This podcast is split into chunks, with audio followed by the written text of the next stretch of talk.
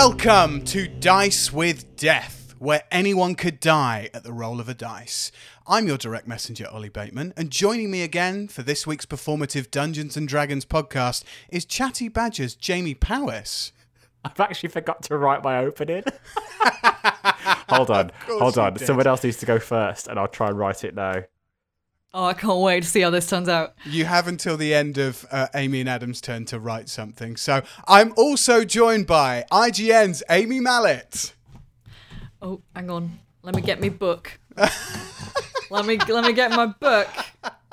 Uh, okay, I don't know what episode this is, but it's going so well. it's going brilliantly. Um, okay, so uh, my name is Zakaya Rubbledusk, and I got stuck on a sub with the merfolk lurking. What you saying, hun? The comms ain't working. Uh, give. Fucking hell! I'd written this rap out like a couple of days before. Give us some, give us some bombs and reset our course. We're going to the barracks as a Trojan horse with a genius plan by our dear friend Ark. Does anyone know how to release the shark? Titus got selfies with a couple of fools, and we ended up beating up some cheesy tools. I was gonna say, can I have a sick beat? Can I have a sick beat beforehand? But I thought, I mean, I've already cocked this up by like taking forever to get my book, and I thought Jamie could use a bit more time to write. So I am I am also uh, uh, joined by uh, WhatCulture.com's Adam Wilborn. I'm Titus, and these are my friends Zakaya and Ark. Last time our mission was release the shark. I distracted guards with charm and flexing. Then we got into a battle that was mighty vexing. We need to finish our Trojan horse thang quickly before that bomb goes bang. Oh, oh, oh my mic god. drop. We're going to go back to the start now, and we're going to oh, say, joining me again on this week's performative Dungeons and Dragons podcast is Chatty Badger's Jamie Powis. We threw a fat bloke down a lift shaft. Now we're in a base. I hope we don't get trapped. I'm Ark. Is that it? That's what I've got. That's all Is I've that- you put some tumbleweed in there. yeah. And then just like wind whispers, "Your shit." Do oh, better next time. Can I can I just say I, I edit I edit the podcast, so this is all going out, and Okay. Yeah. I am just going to delete all of yours. So Just gonna, uh, there we just go. gonna re-record mine, but Yeah. with his Yeah. voice over it. Blah, blah, blah, He's too blah, busy. blah, blah. He's too busy raising a small human and editing this podcast whilst we tit about. You need to priorities sorted, mate. Now that's out the way, is everybody ready to do some adventuring? Yeah. Previously on Dice with Death, the gang became a group of deer in the headlights as a combat submarine approached them and tried to open up communications. Not knowing if the crew was a friend or foe, Ark coined the idea of pretending that the communications module had broken aboard the escape pod by making radio frequency sounds into his hands. After some shenanigans involving a pen and single letters written on the bottom of coffee cups, Zakaya finally found the talkback switch on the control panel. The military and political head of the Seraclean merfolk, Aura Scalesguard, introduced herself to the party and was incredibly well read up on the more recent illegal activities Ark, Zakaya, and Titus had taken part in. Ark was arrested for theft in the port of Uji, having stolen food from some local kids. Zakaya was thrown in jail for attacking three solar naval officers while trying to save a dog from being beaten to death. And Titus was detained for illegal sports fixing in lower league wrestling, the details of which even he has no idea of. Explaining the territorial peace treaty had been broken by the corrupt force of the Solar Navy, Aura informed the gang that their confiscated equipment was being held at the South Shore Barracks in Uji, where your autopiloted escape pod was set to dock within the hour. A crew of 40 merfolk and special forces then appeared and reinforced the damaged escape pod with metal plates, while simultaneously attaching a bomb to the side of the vessel. With little other option to consider, you agreed to Aura's explosive covert Trojan horse plan and reignited the escape pod's autopilot mode to head to the barracks. Once inside, you had an absolute mind melt as you all started eh? shouting at the top of your lungs, Release the shark! As you pondered what to do with the corpse of the angler shark still attached to the escape pod's harpoon. Enter your old friend Squiddy, who, though confused at the situation, pulled the trigger on the escape pod's harpoon, launching it across the docking bay, tripping the alarm system. Once out of the escape pod, you all made your way through the doors that led to the armory, only to be confronted by two minor solar naval officers watching Galactic Wrestling Federation highlights on their speaking stones. Zakaya and Ark snuck around the guards and into the armory, while Titus distracted them with, well, himself, flexing and regaling tales of his time in the GWF. You all recovered most of your equipment back from the confiscation section of the armory, while picking up a few new weapons along the way too. You then advanced to the freight elevator, but were greeted by a very rotund captain of the guard and his small crew of soldiers. In a fight that centered around the cheese dripping from the fat captain's neck, you noticed that him and his personal bodyguard were in possession of some of your more important confiscated items. In the bodyguard's possession were Titus's great axe, Ark's shield, and Zakaya's druidic focus, while the captain wore Ark's holy symbol around his neck. Zakaya ended the encounter with a nat 20, severing the freight elevator's counterweight cable and dropping the platform 100 feet down into the basement of the facility. With one last look back towards you all, the bloodied bodyguard grabbed onto the counterweight cable and rocketed up the elevator shaft, while all you heard after he disappeared was a muffled roar from the facility's depths below. And that's where we are now. A silence comes across the room as the dust settles and the roar you once heard from the elevator shaft below you dissipates. At this moment, you all turn to look at each other. What do you do? How long have we got left until um, the whole base explodes? That's a very good question. In all the shenanigans that you spent doing last episode, you've used up about 10 minutes of your time. So you've got 20 minutes left until this bomb goes bye bye. Okay. Uh, can anyone see a way up this shaft? Alright. anyone at all? My holy symbol is down at the bottom of that mine shaft. Now, I don't mind not picking up a holy symbol. Um, I've got I've got what I wanted um, back, so I'm really happy with that. So if we want to just not grab it, that's fine. Well, now I kind of feel bad. I mean, how how precious is this um this holy symbol? Like, can you get another one at your local offie, or like, is it a one time thing? Uh, it- Like, it's uh, if you if you want to know, it is a it's a, a little medal that my my kid made. oh shit! But- Didn't expect him to say that. Yeah, crap. We're probably gonna have to go down and get it then, aren't we? But you know, I can I can get a probably can get a not a replacement like handcrafted medal from my kid, uh, but I can probably get a get one from like garages. I'll probably get one from Shell, can't I? I stink of petrol, but I can probably get a new one. Yeah, it won't quite be the same though, will it it? won't. It really won't. Do we want to maybe split up, or I mean, Uh-oh. first of all, shall we roll? I know. shall we split up and look for clues? Um, should we roll a perception check to see if there's a way up or down this shaft? Hmm, that's a good idea. Who's got best perception? Anyone who wants Uh, to roll a perception check can do so, I'm gonna please. do it. I'm gonna do it. I'm gonna do first roll of the game. Uh, that's a that's a three. I actually thought it was an eight, and just because of the dim light, got it was like shit. No, it's even shit than I thought. Uh, so my perception on top of that is gonna be eleven, a whopping eleven.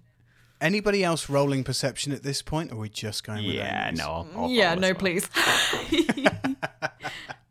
I I rolled a two, so that puts me at a six. I'll have a look as well. Okay, stand back. Eleven. Ah. he falls down the shaft. But as he falls, he notices everything. His life flashes before his eyes.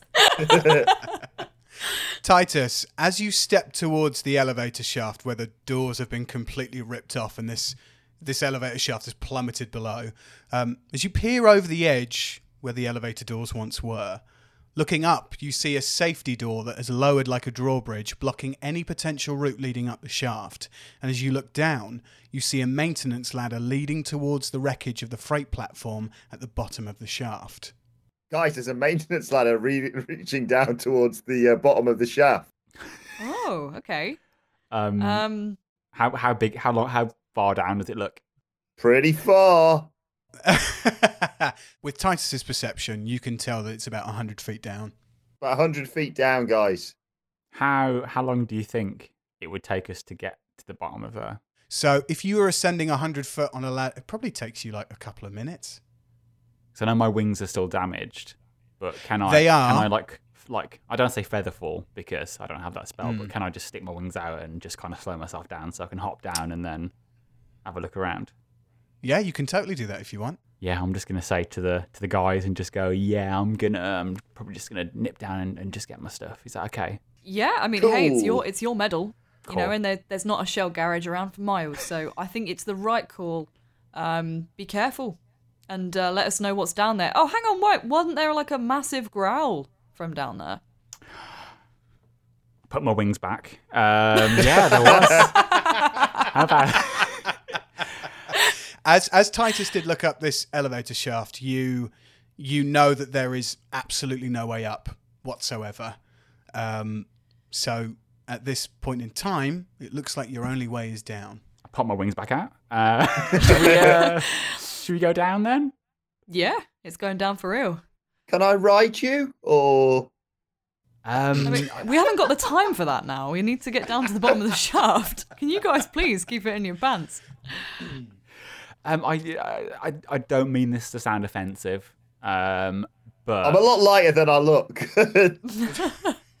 I'm graceful. I'm probably as weak as I look. Uh, so uh, I don't, I don't think it will go particularly well. But we will fall in style, I guess. All right, we'll climb down. Fine. Okay. Uh, Ark, just to confirm, are you flying down or are you uh, climbing down? I'm, I'm gonna climb. You're going to climb. Okay. So, you descend the maintenance ladder. Made of solid steel, you hear your own footsteps tap and echo throughout the chamber as you climb down. You start to feel the climate change and become much cooler than what you've experienced in the facility so far. The ladder rungs are almost icy to the touch, and every footstep you take feels like you could slip off at any moment. You get 70 feet down before you hear another animalistic roar bellow out, this time much clearer than when you first heard it. The roar starts to rumble and vibrate the ladder and the walls around you. Zakiah, Titus, and Ark, everybody go ahead and make me strength saving throws, please. Should have flown. God. Should have, should have used my wings, shouldn't I? Ark, what did you get? Uh, I rolled a 15. Titus? 21. Zakiah? Uh, six. Okay. Be, gentle with me, Daddy. Please. Oh, I got I got seven HP. Um, just so I'm clear, because I didn't ask this at the start, who went down the ladder first? What order did you all go down the ladder in? Um, I would use this moment of my uh, lack of memory to uh, to your advantage, if you can. I, I think I would be going down first because I've probably got the most hit points. So I think that makes sense. I would have gone down, would have gone down first. 'cause- and Titus looks like he could break the fall of a young half elf quite nicely, so probably would go second. You know. Yes. grab, grab out again in case anyone slips off. Well, it's funny that you mention that because Zakiah, with a six, um, you fall. Your your hands slip off the, the ladder rungs, and you start to fall directly downward uh, downwards towards Titus. Um, Titus, I'm going to need you to give me a strength saving throw again. can I can I help? Can I use the help action? You certainly can. Okay, I'm gonna try and. I'm like, oh, oh, she's fallen. that's, that's the help that I'm giving. So with your words, you, you, you bolster Titus from behind, I guess. 17. Yay! So Zakiah falls directly onto your shoulders and essentially is, you know, when uh, little kids are at Chicken concerts and parents put them on their shoulders? Yeah, chicken fight. Zakiah, you land squarely on Titus's shoulders. Thanks, buddy. No worries. When we get to the bottom, let's backflip off this ladder, right? Yeah, absolutely. Zakiah hopes. Don't he encourage forgets. me. You start to hear another roar come from the bottom of the facility. You're about th- you're, you're now uh, 30 feet from the bottom of this thing. Um, if anybody wants to go ahead and roll me an insight check, they can. I think I think uh, Ark should do that. I'm I'm kind of busy thinking "Oh, this is pretty much backflip height. Uh, So I rolled a three, so I don't think it's particularly going to do well for me. Okay, no problem. You don't determine anything from the roar immediately, but you do keep descending the ladder. Zakiah on the top of Titus's shoulders, and Ark kind of hobbling down. Flying might have been a better option for you, but you get down nonetheless. Um, you reach the bottom of the ladder, where you are greeted by a pile of twisted metal in a catastrophic heap. And at the base of this heap, Hello. crushed, crushed under the weight of it all lay the bodies of the rotund captain of the guard and one of his minor soldiers. You also see the elevator doors on this level are buckled and broken into pieces, revealing a huge warehouse from which you can hear the sounds of whirring hydraulics. What are you all doing as you reach the bottom of this uh, this ladder? I'm going to search the guard for my um for my holy symbol. Roll me an investigation check. That is a oh no, that is a four.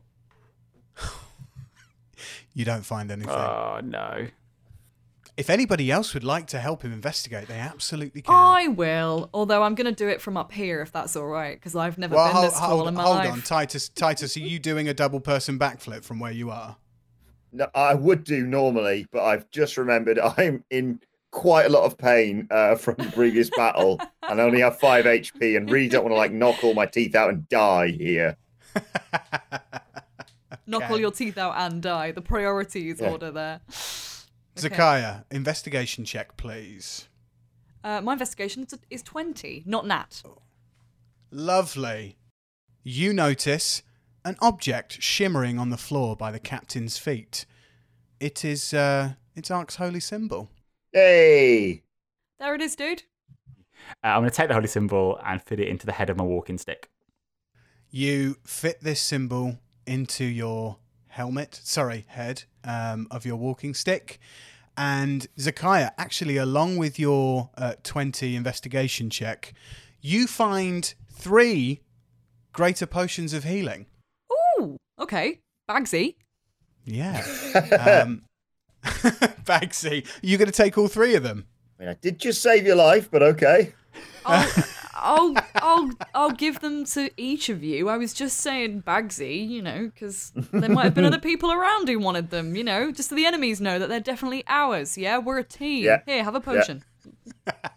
I'll, I'll give them, I'll dole them out to the three of us. Lovely. So you uh, you dish out these potions to everybody. If anybody wants to take a health potion, then feel free. You'll need to roll four d4s plus four. I, don't know. uh, What do you reckon, Ark? I'm on five HP. I, I which means I've lost 10. Should I take mine now or risk nearly dying first? This again, if you want to ask Ark or Jamie. Um, so from from Jamie's perspective, I have a spell called Prayer of Healing, which will get everyone uh, 2d8 uh, plus my spellcasting modifier, uh, which is four health back.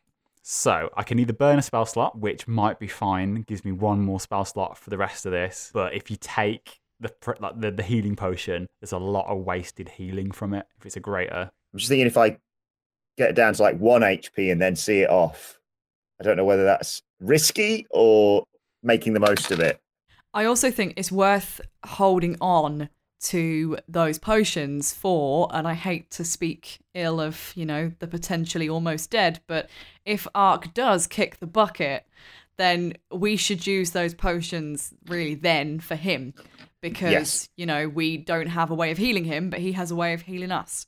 So strategy wise, you know, that we should definitely use the healing potion, use the healing spells until he's out of action, then use the healing potions on him. Yeah, I'll pop. Uh, I'll pop the uh, the healing potion into uh, my utility belt.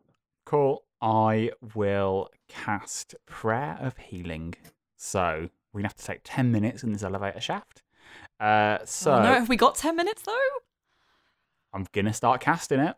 Uh, it's Oh. verbal. So basically, I pray to to Tempus.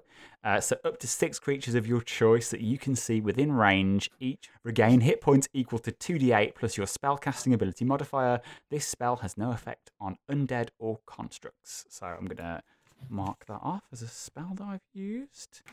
Uh, so 2d8. So so everyone gets 15 points of healing. Hey! So you see this this lovely holy energy uh, erupt from uh, Ark's hand, and uh, yeah, kind of caresses you all, and you feel heartier immediately. Could have done the backflip then, is what we're saying. A wasted backflip. Everybody, go ahead and roll me perception checks. Ark, what did you get? 14. Titus, Six. Zakiah. 17. Ooh, okay. So Zakiah and Ark, um, not so much Titus. He's still in his head thinking that he could have done a backflip from that uh, maintenance ladder. But you guys, you see a dimly lit vehicle maintenance warehouse that looks like from the from the elevator doors that, that are buckled at the bottom of the shaft. You look in and you see this massive warehouse where these whirring hydraulics are coming from. It looks to be a hundred feet tall, and and looking in, you see vehicle lifts that engineers would use in order to work on the underside of tanks and submarines and other military utilities. But there are no vehicles in sight whatsoever. The warehouse isn't completely visible to you all, as sections of it are cordoned off by industrial shelving units full of engine parts. Um, on the wall next to you is a sign that reads Maintenance Bay, as well as a few arrows pointing towards another operational freight elevator 150 feet directly opposite where you are now, across the other side of the warehouse. Are there any um like small engine parts lying about, like maybe like some ball bearings or something? There's there's loads of that. These these shelves that are also 100 feet tall are stacked with that kind of stuff. Cool. Can I grab one of them and cast cast a light on like that small engine part and just chuck it as far as I can to the other side of the warehouse? Yeah, of course you can. Um, what is your what is your strength score? Can I chuck it for you? Actually, yeah, that'd be a really good idea. Great. So you cast light on uh, just a, just an engine part. That's what you're casting light on, right? Just like a cog or whatever. Just a cog, a, a little um, a little engine disc that sits there on the shelf, and yeah, Titus. Um, let's. Uh, I'm not going to say roll to hit. What is your dexterity? Just what's your dexterity score? Not your modifier, but your actual score. Uh, it is 15. 15. Okay, I'm going to say that you can throw this 60 feet, being the big boy that you are. Um, so yeah, are you are you throwing this in any particular direction? What are you doing? Ark, line me up, brother. I don't know where you want me to chuck this. Uh, I'm just going to point towards like the, the darkest, like the, the darkest bit that's around and potentially away from us. Titus launches this cog into the room. You hear it soar as if the, you know there's little holes on these cogs where the wind starts to whistle through, and you see that partway up the uh, the warehouse that um, where it's dimly lit further up to the roof, um, it lights up for a second, kind of. Its trajectory takes a little bit of an arc, and then it just hits the middle of the floor and slams into some other uh, industrial shelving units. It kind of hits the floor, bangs and rattles, and then nothing. Uh, can we see more of the warehouse now? Uh, you can see more of that specific part of the warehouse. Yes. So you essentially what you've lit up is um, some more industrial shelves, more industrial units with more parts on it. It kind of looks like from where you are that this shelving these shelving units act as kind of like a little bit of a maze to get through. I guess it's like the end of IKEA, isn't it? Also known as the free for all, right at the very end. Um, yeah, okay. So we can't go over it. It's like a it's like that bear hunt song when you're a kid. You can't go over it. You can't go under it. We have to go through it. should we just should we just go through it? Yeah, because we're running out of time, aren't yeah. we? Yeah. we are. Tick tick tick tick tick tick tick tick tick tick tick tick tick tick. That Yeah. bomb's gonna go off soon. Um, yeah, I'm thinking probably the best bet is just to like, uh, oh, oh, oh, um, what have we got in our possession? Have we got anything we can kind of like Hansel and Gretel our way through this maze? You know, like put it about so we don't get lost. We don't, I don't think we need to. I don't think we have to go back because back is the armory and stuff. I think we just need to just do it. I'm just I'm just worried that this is out of character again. Ollie's gonna fuck us over when we walk over. He's gonna be like, "Oh, you didn't notice the the the ninjas." Uh, so the shark ninjas. um, yeah. Um, so d- can we do like a I suppose we've already kind of exhausted all this, but like a perception check for traps. Who has perceived the warehouse already? Um, I've pers- we we got seventeen, didn't we? Me and Ark, I think. Yes, yes. So if you want to do, if you want to, if you want to roll me an investigation check, go ahead. Six. You don't see any traps. Of course I bloody don't. With a six, I wouldn't see a trap if it hit me in the face. okay. All right. Uh, So you Yeah. guys are all right now stood in the bottom of this elevator shaft, like really, really tetchy about walking into this warehouse. What about hoiking one of the dead bodies across it, just to see if anything kicks off? that's actually not a bad or a idea. Yeah, because if there's anything like a booby trap on the floor or anything, then in theory, if you're like throwing something, you know, out there, it's going to trigger it, right? Just sliding the fat man along the floor on his cheese-stained body. Ugh. Yeah, you turn around and you see that the, the cheese on the on the uh, rotund captain of the guard has completely congealed. It is a solid block of cheese on his chin again. Before we we lob the, because I guess we're not going to throw the the larger gentleman because he's not he's not going to fly as far. Um, so before we chuck the the puny guard, can we just check his body for anything? um, yeah, Jamie, roll me an investigation check. I hold his corpse up in front of you and you pat it down, basically. Is is that the help action? Because I I need it. That's definitely the help action. Yeah. I hold him upside down and shake him. Uh, I firstly rolled a two, but because of that lovely help action, I've rolled a nat twenty. Oh. Hey. I can I can see into his soul. uh, because you rolled in at 20 and Titus is helping you, he's turning this guard upside down and shaking him like a bully with a kid at school, um, trying to give someone an atomic wedgie. Um, yeah. th- a, a, a picture of this guy's family falls out of his pocket, um, a key ring with his family picture on it, um, a, a picture of his nan who's on there, like falls out of his pocket as well. Um, but eventually, after shaking him for loose change and everything, um, not taking his clothes off, um, and another just normal healing potion falls out. Hey! I'll take the Nan photo. I take the family keyring. as, as souvenirs, like dark souvenirs from our kill. It's a photo of some guy's nan. Oh, I can't believe you guys are trophy killers already. we're so heartless. Zach, do you want the healing potion or do you want the picture of the family? Well, I suppose, yeah. I mean, has he got any like um? Have you got any subway vouchers or anything? Anything else of any use? You do see that a first bus pass does fall out with a uh, 199 Big Mac meal deal on it. Yes, score. Yeah, I'm having that. Is it specifically a Big Mac meal, or can they let you have nuggets instead? Uh, it is specifically a Big Mac meal, unfortunately. Oh, chicken nuggets are the way forward. Chicken nugs. Anyway, B- Baker's. There's Baker's a bomb about to go off, guys. Maybe uh, I- I'll pop the uh, the healing potion in my uh, utility belt as well, in case you need it.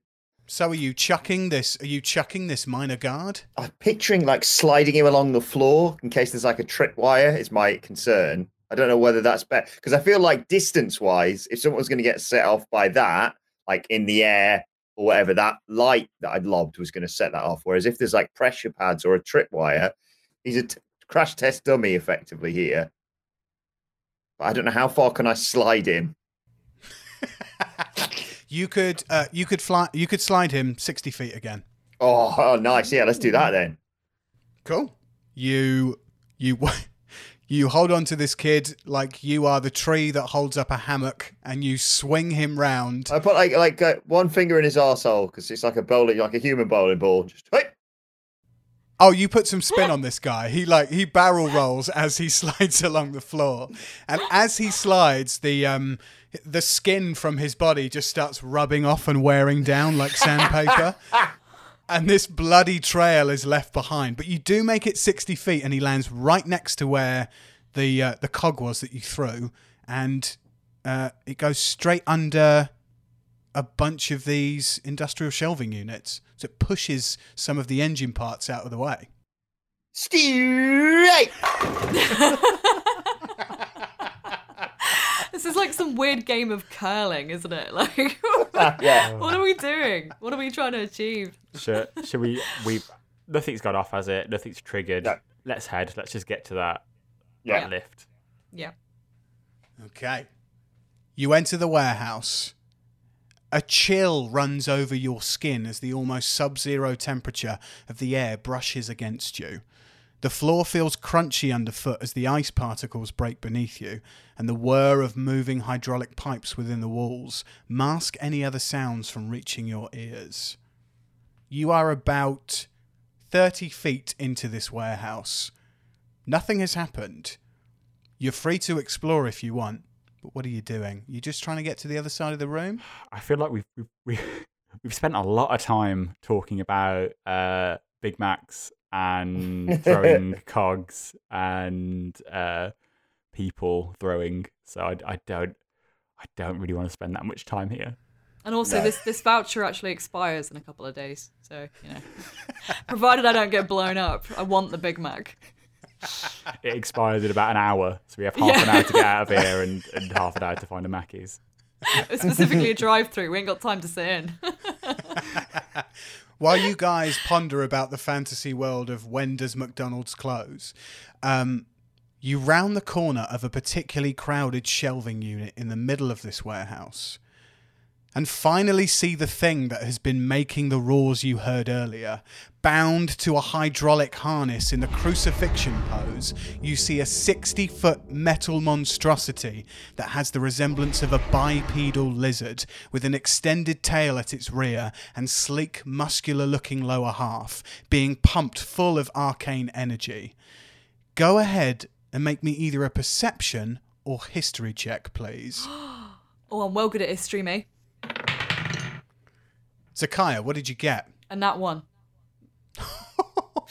I mean, uh, technic- technically, I, I, it's a six because my history is plus five, but I can't deny the fact that the dice roll was a critical fail. So, Titus? Uh, 16. ooh, well done, Titus. Ark. Also got a 16. So, we're going to start with Titus first.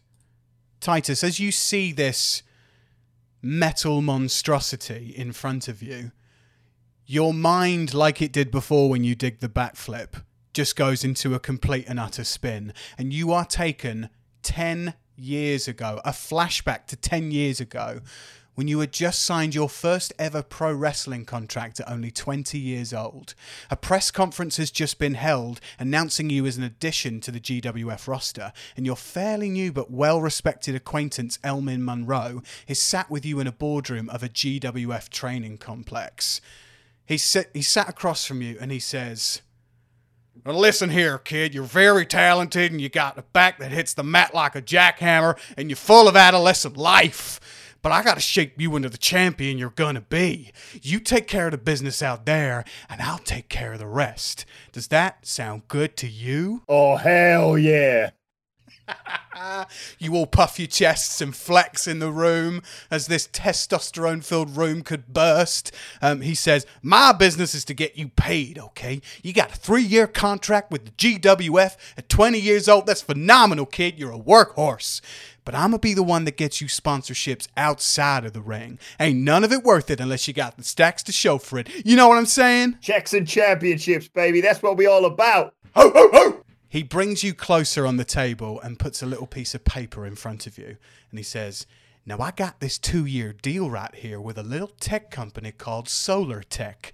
They want to be they want you to be an ambassador and the face of the company. They're gonna be bigger than your shoulders are wide. Yes, sirree. Yeehaw! We flash forward six months later, where you've already started to make a name for yourself in the Tag Team Championships. You've not won the belt yet, but if you manage to put on a big show at Celebration Slam in a couple of weeks with your tag team partner, Elmin thinks you're in prime position for a shot at the title. We find you walking to the locker room, dripping in sweat and toweling off after an intense four way tag match. You enter to see your tag team partner has just finished showering. He's muscular, wide shouldered. He's got long hair which would normally cascade down the side of his face in waves, but is right now wet and swept back completely over his head. He's got deep, rich grey skin, and he's seven and three quarter inches tall and weighs 301 pounds. This was your first ever tag team partner when you started out. This is Volok. And he turns to you and he says, Hello, little man! What? You you greet him with only his name and no pronunciation on it, but he says, Well done out there tonight. It was very nice of you to show up this time. Another pin by me to clench the victory and crush our enemies. Don't worry, you'll get one eventually. If I keel over and die during a match. Yeah. you stand there, scratching your head, kind of looking away from him as he's being all jovial towards you and called you little man. He then turns around and says, Look, man, I'm done here. I'm going to go spend my win bonus in the casino. Volok opens his locker, grabs his duffel bag, slams it shut, and heads out the room. Once he's gone, you take a second to look around the room. Roll me a perception check. 18. You notice that as Volok leaves the room, a tiny scrap of paper floats out from his duffel bag and onto the ground. You also notice, looking up from the piece of paper and back towards Volok's locker, that even though he slammed it shut, it didn't close properly, and there's an unsteady, muffled vibrating sound coming from it. Well, I'm going to grab this piece of paper and read it. And then as I'm picking it up and turning around to read it, walking over to his locker, I suppose. Okay. You open the note. It just says casino 3 a.m. Motherfucker say, what? You walk over to the locker. Are you taking a look inside? I'll take a little peek inside. Yeah, I want to see what this, this vibrating is. You open the locker to see Volok's speaking stone vibrating on the shelf. It's a classic flip phone, so you know that you could take a look without having to enter a password. I mean, we've gone this far, haven't we? Let's have a look. you open the flip phone. It doesn't say hello, Moto, but you do see text notifications for two different threads. Let's have a look at the top thread. What's the most urgent one? You open the message. It's from someone in the phone called S Tech. And the message reads It will be a pleasure doing business with you.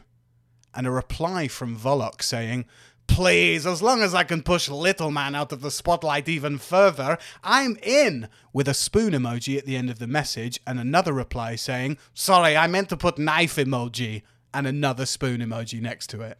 I kind of want to crush this flip stone in my hand, but I'm going to read the uh, the other uh, message thread. Okay. you scroll down.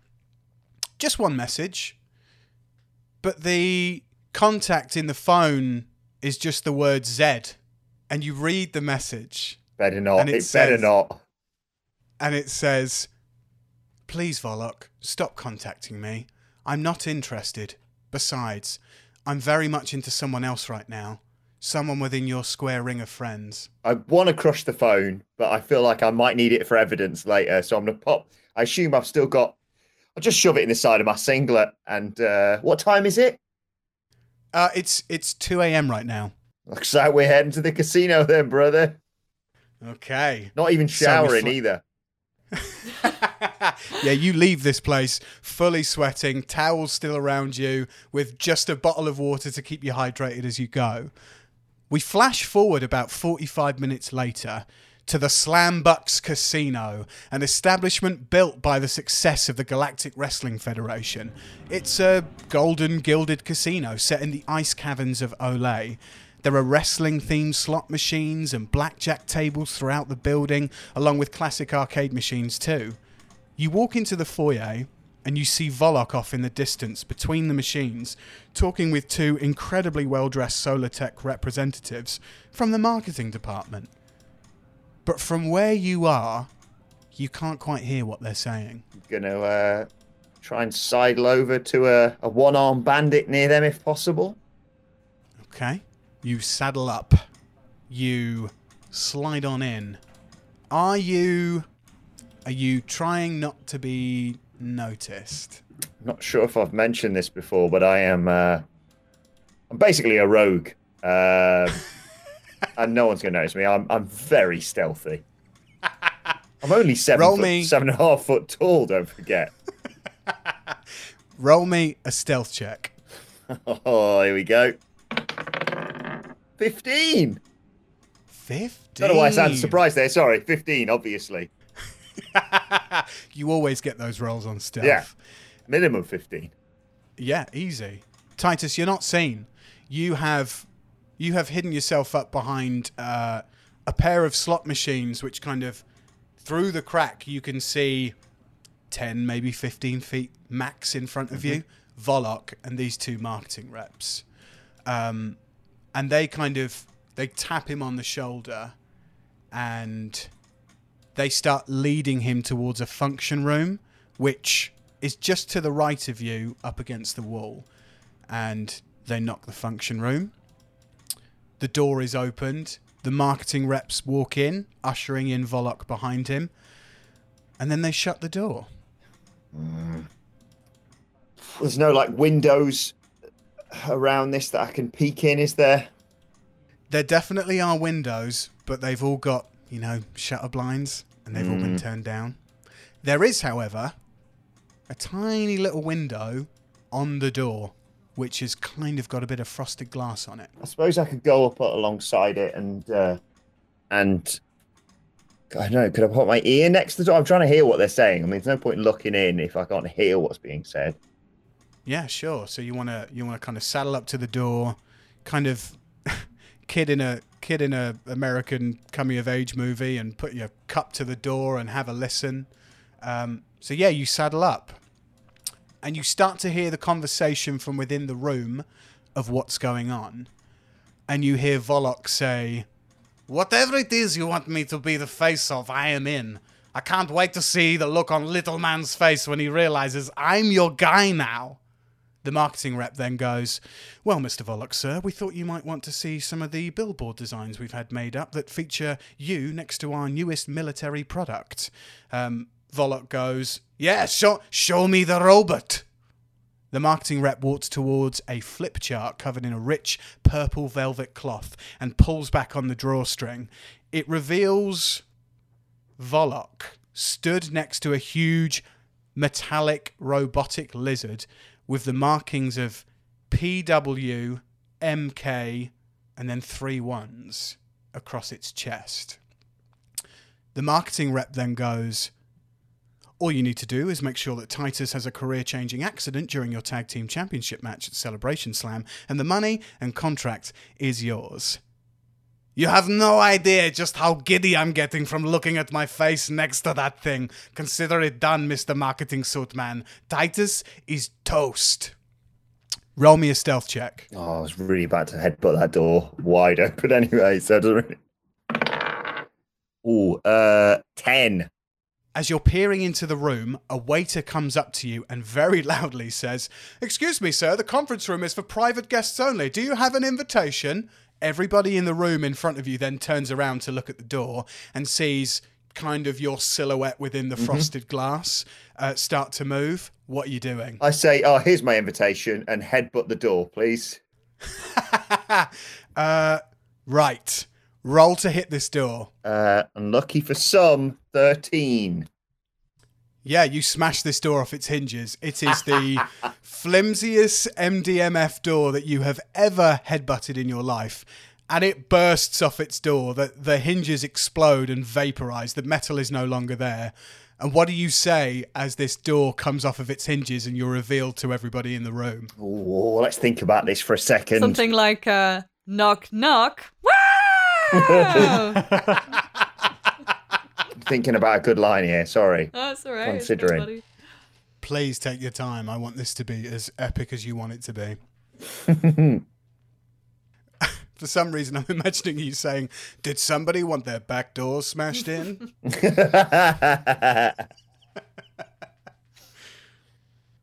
because I'm disgusting. I like to think you just stand open the door. You know, just like just standing there in complete silence. yeah, just tapping the chin. Um, Titus, you really don't have to say anything. You can just stare menacingly. Sorry, I'm feeling a little unhinged. That's so good. That's good. So good. that's very good. Yeah, I'll take that. Yeah, that's a great shout. Good work, Amy. So Zakaya's voice, who in this flashback you've never met, rings in your head, and you suddenly get an idea of what to say. Sorry about that. I was feeling a little unhinged. Boom! It's a it's a slide door. And someone just points it out as well in the room. They're just like, "Eh, it's a slide door. And he's like, fuck. Everybody um, falls back in their chair, falls over onto the floor. Volok is the only one who is still standing in the room. Um, everybody has. Everybody is so surprised that you have suddenly just turned up. Um, as you smash this door off its hinges so poetically, what do you do as you enter this room? I think I'd just sw- swagger in and maybe take down the straps of the singlet. We all know what's about to go down. Someone's probably going to get put through a window in due course, but So you enter the room, you take the straps off your singlet, you are fully raging, there is blood pumping through your veins. It looks like you want to deadlift this guy and chuck him out of a 13th floor story building. Um, what are you doing after you rage? Uh, so the way I'm picturing it is there's a long table. Is that am I picturing that right? And Volok's at the opposite end, or I think I'd like to jump on the table, run along it, and try and spear him out of his sodding chair, or if he stood up, just just spear him. Amazing. Um, roll me a dexterity check to get onto this table. It's not going to take much. And then roll to hit Volok with a spear. Okay, that's a, if people are unaware. I don't mean a physical spear. I mean a physical spear, as in I am spearing it. Anyway, uh, dexterity first. Yes, Yes, please. eleven. 11 you get up on the table and you start running towards him as you start running towards him Volok goes ha ha ha it's little man little man roll to hit Thirteen. 13 you hit him Have that, you prick. you spear Volok right in that really awkward place between the stomach and the ribs. So mm. there's like this soft, cushiony feeling underneath your shoulder, but on top you feel his you feel his bottom ribs just cave in and collapse. And he looks like he's going to be sick as you career through him and run into the back wall of this function room. And you come out of your flashback you're back in the room staring at this uh, robotic metal lizard. We're going to head over to Ark now. And Ark, you staring back at this robotic lizard in this military utilities warehouse, you have a flashback to five years ago to before you were exiled, to before the galactic travel ban was put in place, to when you were still living on the planet Aveen, to when you were still with your family, and when you were squadron leader of the elite storm aerialists. We see you flying high above the treetops on the planet Aveen, leading your troop on a scouting mission. You see ahead of you an approaching lesser squadron in your command. They pull up alongside you, and you hear an officer say, Squadron leader, sir, we found something down through the canopy on the marsh floor. Something I believe you'll want to see, sir. What is it? I think you better come see for yourself, sir. Okay, yeah, I'm gonna fly down with them. Okay. The lesser squadron leads you and your company down, diving through the dense bush and into a clearing. You land safely, planting your talons into the wet grass, feeling the humidity of the jungle all around you. The Aarakocran officer then salutes you and ushers you towards the rest of his company, who are guarding some objects on the ground next to an overgrown pathway. uh, I, I salute back, and um, yeah, I have a have a look. What do I say? Uh, roll me an investigation check. That is a thirteen. A 13. You see some shell casings from a bolt action arcane rifle on the floor that are still warm. They look to be standard issue solar naval ammunition. But when you look closer, you see the casings have been embossed with a logo of a globe being orbited by a satellite.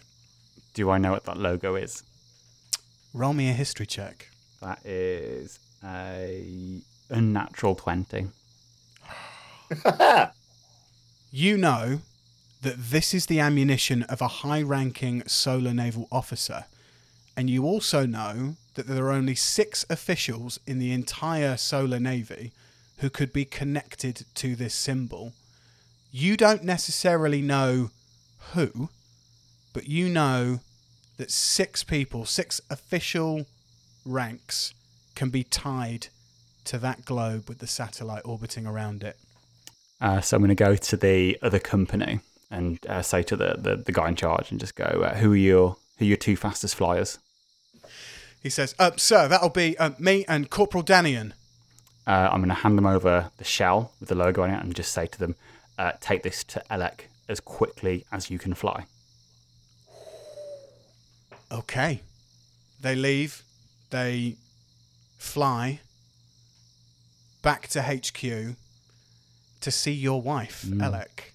Um, for the time being, we won't be going there, but you do still have this very overgrown pathway next to where these casings were found. Um, and one of the officers kind of suggests to his uh, company leader, who will then come and talk to you, that these this overgrown pathway doesn't look natural. It looks like things have been placed there. So I want to send the lesser company. No offense to the lesser company. I want them to um, fly above uh, the canopy and just like patrol. So I want them just to, to fly around. So I'll tell them to, to do that. And uh, with my troop, uh, I am going to get them to kind of spread out a bit. And we're going to head towards that canopy. I'm going to pull out my short sword as well. Okay. You give the orders. These you see these Aarakocran, uh, military Aarakocran storm aerialists launch into the sky, um, and you see your company kind of surveying the area, pulling at pulling at branches, and this is really dense jungle that you're walking into. Um, and you see the officers take out some of their energy knives and start to cut apart and pull back some of the branches placed over this pathway. And as they pull all this stuff back, they see it lying in the marsh, covered in even more branches than the pathway, the monstrous metallic robotic lizard known as Planewalker. You've stumbled across what seems like a massive, disastrous weapon. And your feeling towards this thing is not a good one when you first see it.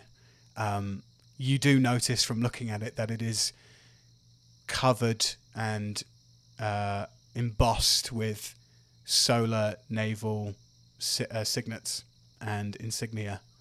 Um, so you, this would this would mean for your clan that the solar navy have invaded your planet without you knowing. Wow. Uh, I what will I do? Right, so we'll. How many people have I got in my troop? Uh, you got about thirty with you. Cool. So I'm gonna send uh, ten of them up to join the lesser company just to protect them, and I'm gonna get the other twenty just to clear, um, clear away uh, some of the kind of like bush and stuff, just so there's like a maybe like a 60 foot kind of circle around it, so I know that no one's just very close to us. You jump into action with your leadership skills and your troop get to work. They start cutting back branches and trees and foliage and start to clear. What essentially you're doing is making a, a massive crop circle around uh, this metallic robotic lizard. Um, in all that you're doing around it, nothing is happening. Okay. It's not switching on. It's not moving. It's not. It's not showing any signs of offense. Um, but as you, as your troop clear all this stuff away, they they then start to understand the severity of what is going on here. The Solar Navy have, the Solar Navy have come. We flash forward a few days later to a meeting with you and Field Marshal Aves, the leader of your clan. Our top scientists have conducted their research and have discovered Planewalker's capabilities. We could use this weapon to our advantage against the invading solar naval forces. Captain Ark, I want you to help carry out the weapons testing out at sea at dawn tomorrow. See that it's done. Okay. So, uh, in terms of the weapons test, do I know where it is at sea?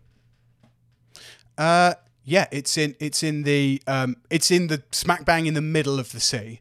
It is in terms of testing. Anything that you guys have ever tested before is nowhere near civilians. Cool. So I, I'll just go, yes, sir. And he goes, "Good. Don't make me get your wife, my daughter, to do this assignment for you." Oh, damn. Damn, you didn't say that. Uh, you know, daddy-in-law was uh was involved in this army. I wouldn't dare, sir. I wouldn't dare cross my wife. You salute him, he salutes you. We flash forward again. A few weeks later, we see Planewalker stood upon a platform hovering over the waves while Aarakocran engineers charge its vibrant blue arcane energy batteries. Ark, you are watching from an Aarakocran battleship in the sky, where Field Marshal Aves is standing next to you and other high ranking officials, including your wife, Colonel Elec, commander of the Elite Storm Aerialists Brigade. You hear Field Marshal Aves step forward, and he says, Gentlemen, we are on the precipice of supremacy. I'm going to shoot a look at my wife. She Oh, yeah. rather. Ah, shit! Sexy times are gonna happen. No, um, shit. With within within all this tension, she shoots a look directly back at you, but is so stern in her colonel-like ways. You you have looked upon this woman a million times, and you know that this is not good. That things could be going horribly awry, and that Field Marshal Aves is possibly stepping outside of what your clan consider to be good. Yeah. Um, you hear a radio call um, from an engineer at the Planewalker platform, and it goes. Field Marshal Aves, sir, all systems are ready and we have engaged full power on the weapon. I repeat, full power on the weapon. You hear Field Marshal Aves then say, The Solar Navy will not know what hit them. Once we take out their encampment on the west side of the forest, they'll have nothing left to do but evacuate. Everybody of who's high ranking in that room starts nodding. You get the feeling that some of these nods are not sincere. Some of them are not in agreement with what is going on, but this is happening. You then hear another radio call come in, and it's directly to you this time, Ark. And it's from the scout team who are assessing the target attack area. Captain Ark, sir, we've made some last minute assessments on the target zone. The forest gnomes, sir, the forest gnomes. There is now a 100% chance of civilian casualties. I repeat, a 100% chance of civilian casualties.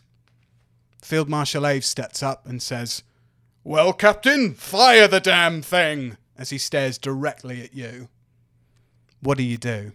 I say, sir, reports of civilians in the blast zone. Say what? Reports of uh, forest gnomes in the area. What are the chances of civilian casualties? 100%, sir.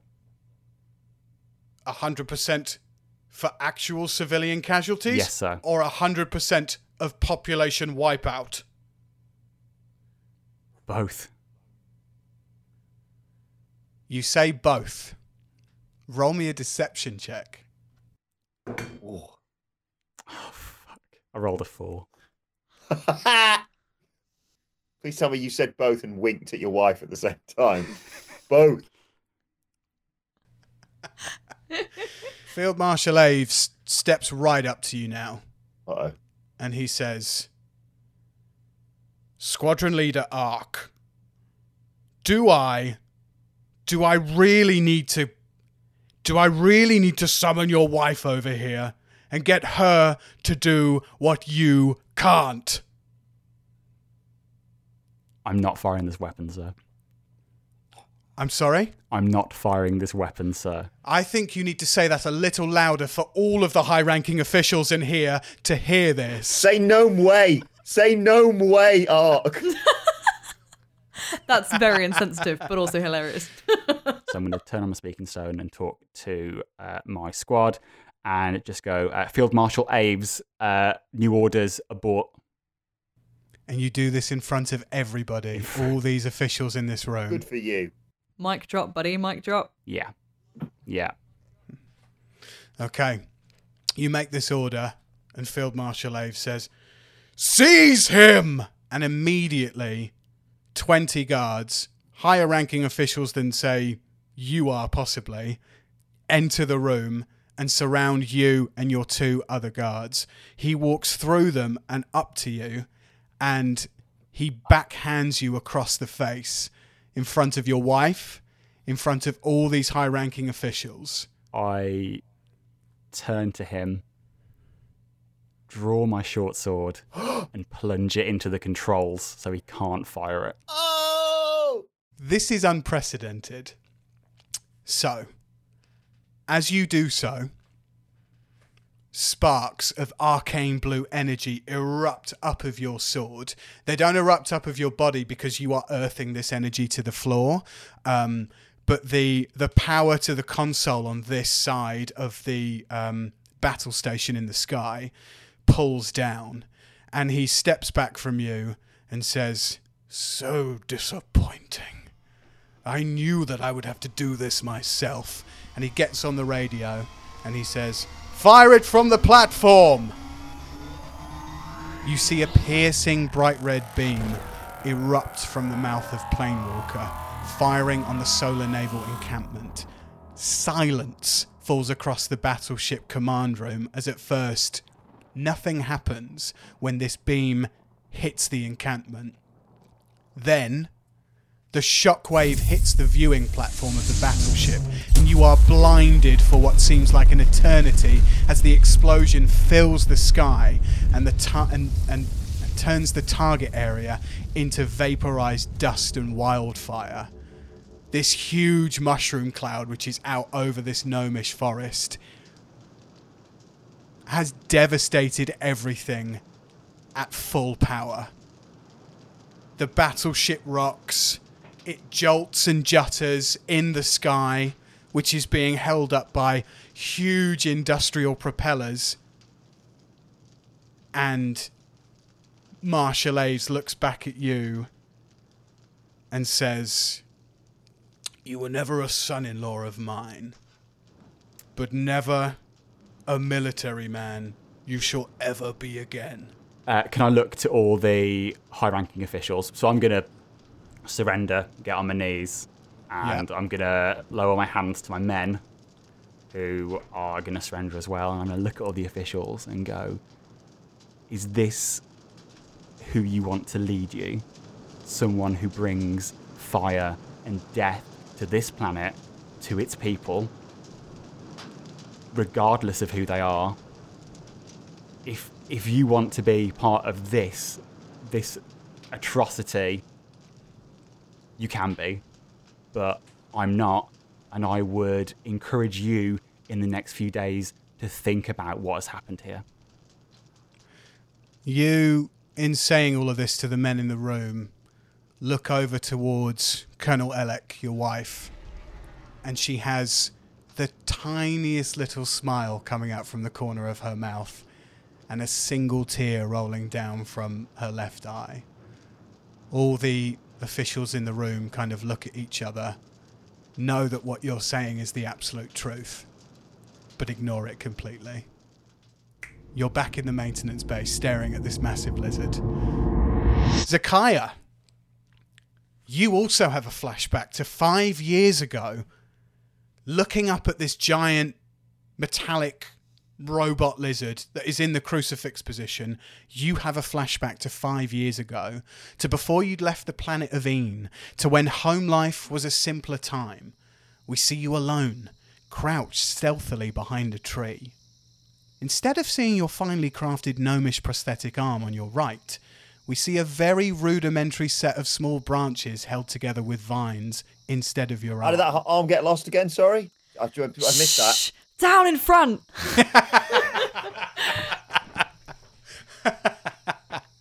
Still crouched, you watch the leaves and branches for the tiniest of movements all around you. Hmm. Roll me a perception check. Seven. You're suddenly grabbed from above and pushed down into the ground as the whole weight of a small humanoid lands directly on your back, and you hear it say, Gotcha! Oh my god. Who is it? Do I know who it is? Can I check? You see a three and a half foot tall gnome dressed in forest hunting attire with a bow strapped to his back and a hunter's knife at his side. This is your best friend Zapple. Oh, I thought it was Zapple. What the fuck are you doing scaring me like that? I knew I'd get you. I knew I would. It was only a matter of time. Yeah, well, I wasn't really trying. I there was a lot of wind, so yeah, you got lucky this time. yeah, time. yeah, whatever. whatever. Um, how are you?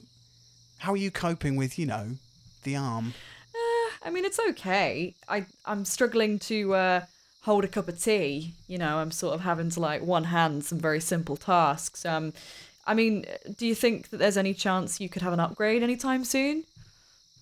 Um, I'm not really one to upgrade things. Um, I mean, I I did an okay job patching up the vines that broke loose when we were hunting, but I, if anything, I kind of feel responsible, seeing as it was my idea in the first No, place. no, But- hey Zapple, Look- it was it, hey, it wasn't your fault. And to be fair, hey, look, now I've got a handy butt scratcher whenever I want. The twigs are really useful. I can get right to the back, and I never used to be able to do that before. That's what I really like about you, Zakaya. You you look at the bright side of things all the time. Oh, hey, look, look! I I caught a rabbit for you earlier. Thought you could, you know, make one of those rabbit skin hairbands you're always going on about. It's white too, so it'll go with your hair. Oh my god, yes, my dreads. Thanks so much, Zapple. I'll um I'll t- I'll keep that for later. I'll skin that when I get home. You're 19 years old. You've been hanging out in the forest as kids do, but you only hang out with the gnomes because you are the only half elf for what seems like an eternity all around you. Um, and you're walking through the forest and you're just kind of chatting about your day and what's been happening. And Zapple kind of turns to you and says, Can I can I still come round for tea at yours later? Your mum makes like the best tree sap ice cream I've ever had. Yeah, although Dad's not allowed any more tree sap ice cream because he can't get out of the door at the moment. You've seen the size of him, you know, too much of that tree sap ice cream. Um, yeah, of Yeah. course. You're you're always welcome. You're basically one of our family. And then I sort of like jokingly and lovingly kind of go to like give him a little nudge, but because I'm much bigger and stronger, it's a bit like Elf. I just kind of like basically smash this guy to the ground, and then I'm like, oh, sorry, Zapple. That's okay. I suppose you got me back for jumping on you I earlier. don't know my own strength. He puts up his hand for you to pull him up again. give him a yank back to his feet and sort of dust him off a little bit. Lovely. Just then, through the undergrowth, you hear the loveliest voice of a tiny gnomish lady calling your name. Zakire! Oh, Zakire! And Zapple goes, Think that's your mum calling? I best go too. I've got so many chores to do. I'll see you later for that ice cream, right? Yeah, definitely. Cheers for the old uh, rabbit band. No problem, any time. And Zapple swiftly darts off into the brush. And you hear your mother's voice getting closer and closer. Zakire! Zakire! I'm going to practice my sneaking skills because I feel a little bit dejected by the fact Zapple got one over on me earlier. So I'm going to try and sneak up on my mum and uh, make her jump. Roll me a stealth check. it's really not it's not going well today. I've Got two. Stomping in the house. I'm as stealthy as uh, Titus thinks he is. hey. You uh, you try to hide behind this tree, um, and you, to put it plainly, um, you don't stand behind the tree. You stand to the side of it, and uh, you just look like a half elf stood in the middle of a field. I'm picturing I'm picturing Peter Griffin when he tries to hide in the female locker room. Uh oh, they've seen me.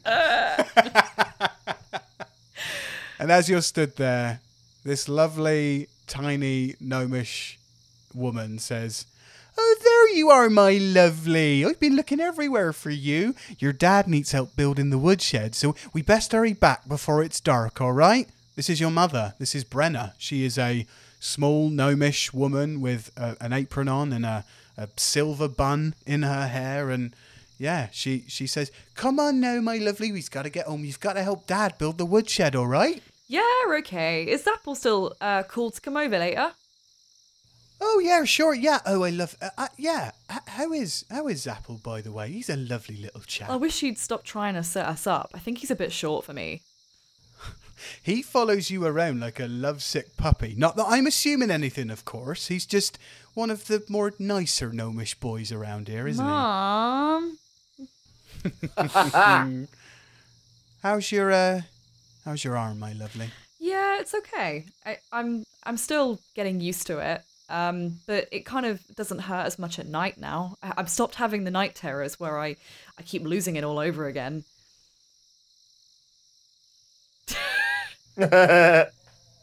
What? Amy, that was so good. I just, it was so nice and so lovely. I just had to laugh. I'll take it from there. He's laughing in my face. I was like, oh yeah, it's cool. It's totally got better. And you're like, nah. Nah. So, so are you still, are you still experiencing that kind of like phantom pain in the night where you think it's there but it's not? I love the voice my mum has so much. Um, um, yeah, occasionally. Um, yeah, I just, uh, it was just really stupid of me, you know? I can't, I still can't believe I did it. No, no, don't be silly. Do not do not say those things. You are you are a grown woman and you're absolutely allowed to go out and do all the hunting. I just I just worry about you. I, I, look, I'm sorry that your replacement arm for the time being is is not the most advanced thing in the world, but we'll we'll we'll see to it that you're comfortable eventually, my love. I, I promise. Okay, thanks, mum. And just remind me, uh, what did you do to lose that arm again? He's gone from Corn. That was like Bristol to Irish. I will find this out one day. Titus, we'll get to that one day. Okay, I've, spec- I've, I've I specifically wrote this bit with um, Adam in mind because I was like, I can't give away what's actually happened until Amy actually wants to give it Well, it's away. more just that I like Adam's reactions where you can just see him like, oh, oh. but your uh, your mum kind of puts her arm around you and she takes you aside and she says, Show off. "At least I know you can handle yourself out there in the big wide world. You're growing up fast, and me and your dad, I look. I know we're not your real mum and dad, but." We're so proud of you, my little butter sprout. Oh, I. Hey, mum, you are you and dad are the only parents I've ever known, and fair enough, I might be a little bit different, but this is my home. This is my family, and this is everything. Everything here is is what I hold closest to my heart, and it's very sacred. And I couldn't imagine having grown up anywhere else. No other set of parents could have loved me more. Not even my own. she grabs your cheek and she tussles your hair and she just looks at you as if um, with unconditional love.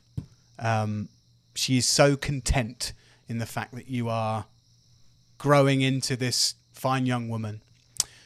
We flash forward only a few hours to around about dinner time, where you and your dad, Lothrem, another three and a half foot tall, very stout gnome with a balding hairline and a masonry apron on, are putting final touches to the woodshed. Ugh, that should do it. Nice work there, Zach. We're getting to be as strong as your old man. And he flexes in the most dad way possible and chuckles as he does it. Um, he pauses, looks at you, and says, "Now I I know I know it's been a bit difficult a difficult month with you getting used to your arm and all that, and." I know I told you to stay out of my tinkering shed for the last few weeks because you, you can't keep your nose out of anybody's business, can you? But me and your mum, we we really want you to have something. Can I can I get it for you? Yeah, of course. Lothram scurries away into the shed. You hear the crash and bang of metal tools and the clatter of wooden objects being rummaged through like he was hunting for buried treasure in a scrapyard. And then silence. The door to the shed creeps open ever so slowly, and you see your dad appear, stepping out with an object wrapped in a cheesecloth. Your mum said we should wait until your 20th birthday in a couple of weeks, but I really want you to have this now. He presents the cheesecloth to you. Okay. Uh, I take the cheesecloth um, and I sort of lock eyes with my dad and just say, uh, Thank you. Um, are you sure? Yes, absolutely. Please, just unwrap it so I can get really giddy when you see it. Okay. So I slowly peel back the cheesecloth. Um, and what do I see inside? You see a beautifully ornate, fully functioning wooden arm, embossed with a crest of a bear on the shoulder, varnished with the finest elven oils, and detailed with fine metal wire work throughout all of the arm and along the knuckles. And your dad says, Do you like it? Oh my god, Dad, it's amazing! Ah, that is absolutely fantastic. Thank you so so much. Ah, my god, I can't wait. Can I try it on now?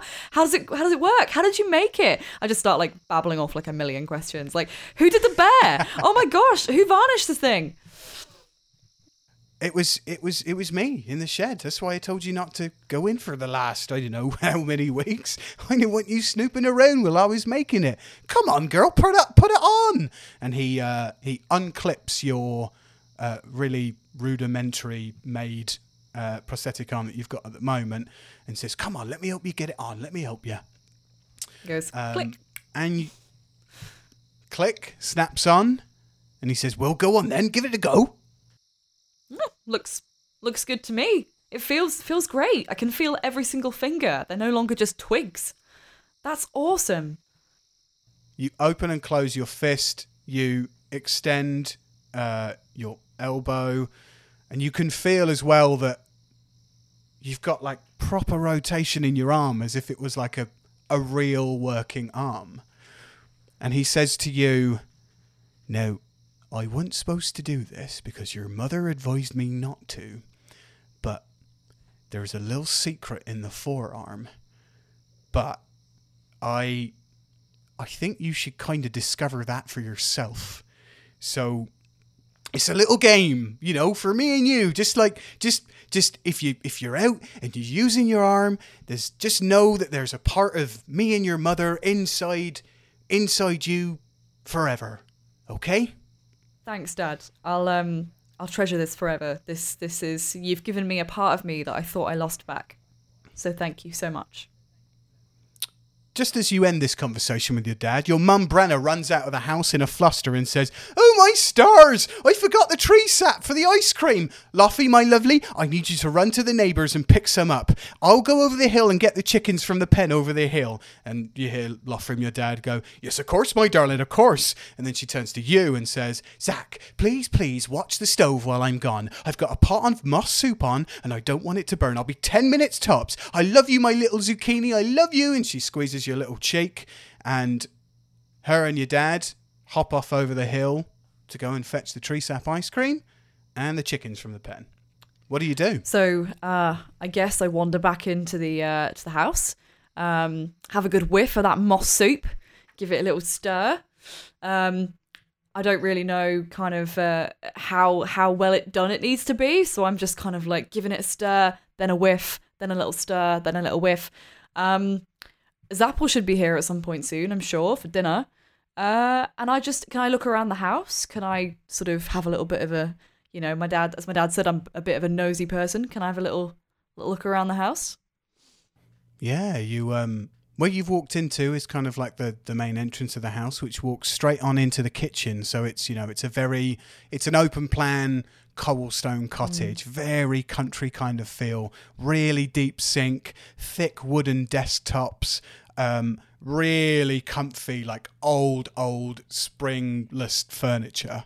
Um, lots of pictures of you, your mum and dad everywhere, pots and pans hanging from the ceiling. Is there anything you're looking for in particular in this house? Oh, I'm gonna try and get a snack in before dinner. So I have a little look through the cupboard, see if there's anything I can eat. Yeah, you look through the cupboards and you um you you look through all the kind of healthy stuff at the front, the nuts and the and the fruit and vegetables which are out on the side. And then you come to where your parents don't think that you know about is the back of this cupboard with this fake wall and inside of it are all of your dad's like little fancy elven chocolate treats that he'll get at the market when he goes there so you pull this little um you pull this little board back and uh, it's full of sweeties Oh, I'm gonna have a couple of those. Put them back. Try and put them back in the exact same way that Dad had put them in there, so he don't know. Zakiah, roll me a strength saving throw Uh, eight. You feel a sickly force that you have never encountered before slam into your body that makes you feel like your skeleton is going to burst out of your skin. And as you are upturned by this shockwave that has completely rocked you from out of nowhere, everything else in the house goes exactly the same way. Pots, pans, furniture are all upturned and scattered throughout the house. Zakiah, roll me a constitution saving throw as you hit your head on the stone fireplace.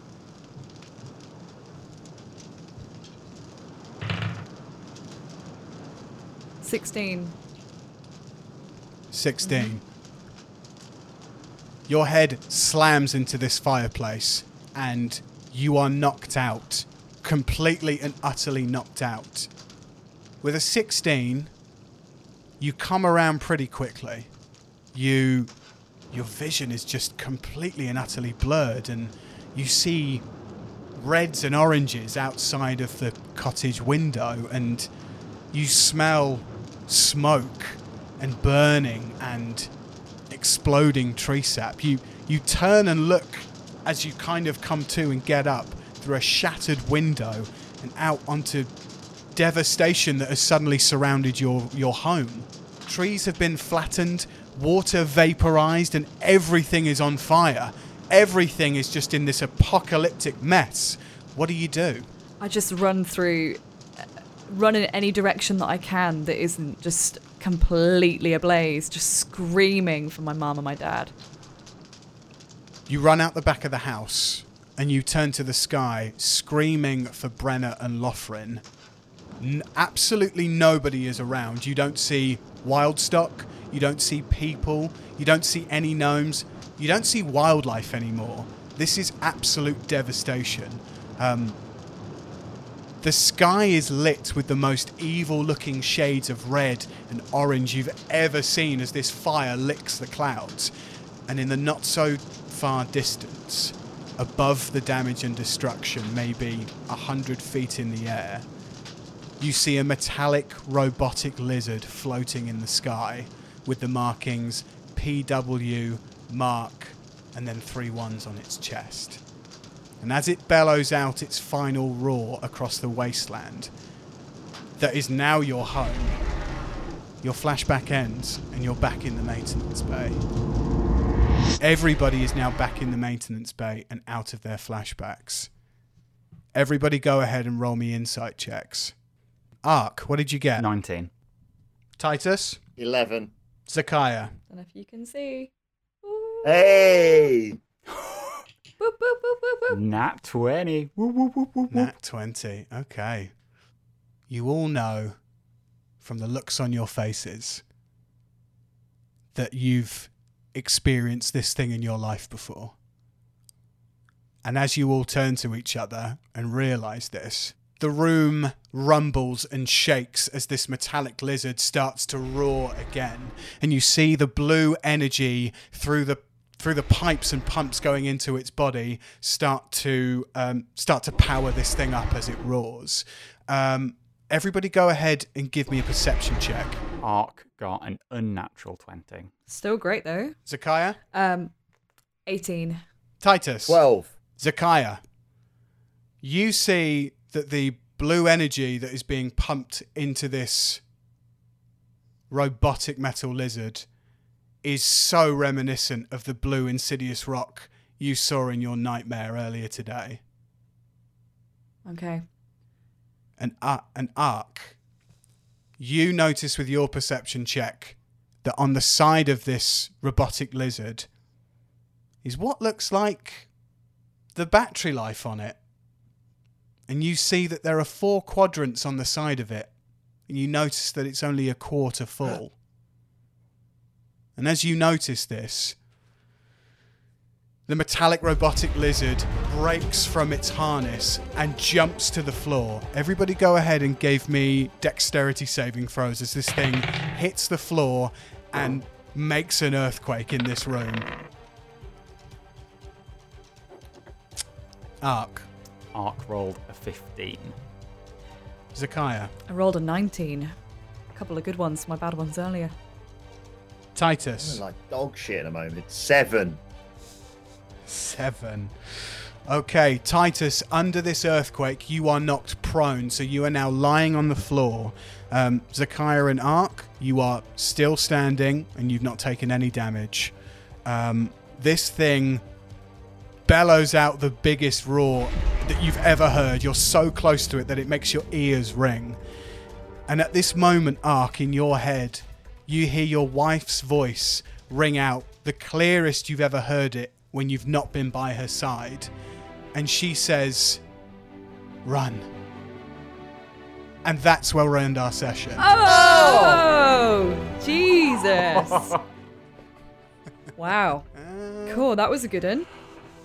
Wow. Yeah. That's Oh, thanks, thanks, Amy. That was yeah, thanks. That was that was all right, wasn't it? Everybody okay with that episode? I feel like I got off a bit lightly. I just speared Volok whilst everyone else just watched like loads of people die. Yeah, but you still got to have your wow moment, which I obviously look. we all look forward fair. to every episode.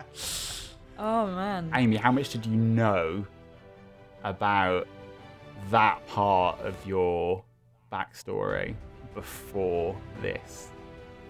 Um, so I, what do, do you mean? Like my had I made my backstory, or had I just kind of improved it then and there? I meant, did you know it was connected? Not at all. No. And that actually, that was why it was quite. I think that was why I loved this episode, the writing side of it. Go Ollie, because actually, yeah, I. It was. um it was when Titus obviously uh, sort of we realised that Volark had the connections with uh, the Solar Navy and the, the PW side of it that I was like, because actually you might have heard me gasp at that moment, but during that bit with Titus, I was like, oh, PW, uh, MK3, that's something I have to remember, and it was burnt into my brain because that was the thing I saw flying over my my home. Um, and then obviously when you said about the Planeswalker in your story arc, that's where I was like, shit, this is all gonna like interlink really well. um, yeah, it actually, do you know, it really hit me when you were doing your whole bit about not firing the weapon because I was like, oh, if he didn't, then I wouldn't have, you know, lost people close to me. So, Mm. oh, Maybe if it had said known way, then the uh, bloke wouldn't have done it. But you know, just, just a thought. he'd have gone. You're not an, you're not no son of a son-in-law of mine, but damn, I respect that comedy value.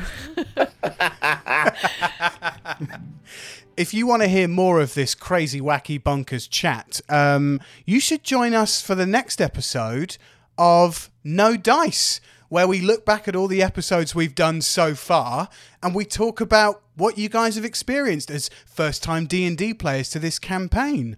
Um, we'll be releasing that episode next week, and then after that week, we'll get back on the main campaign.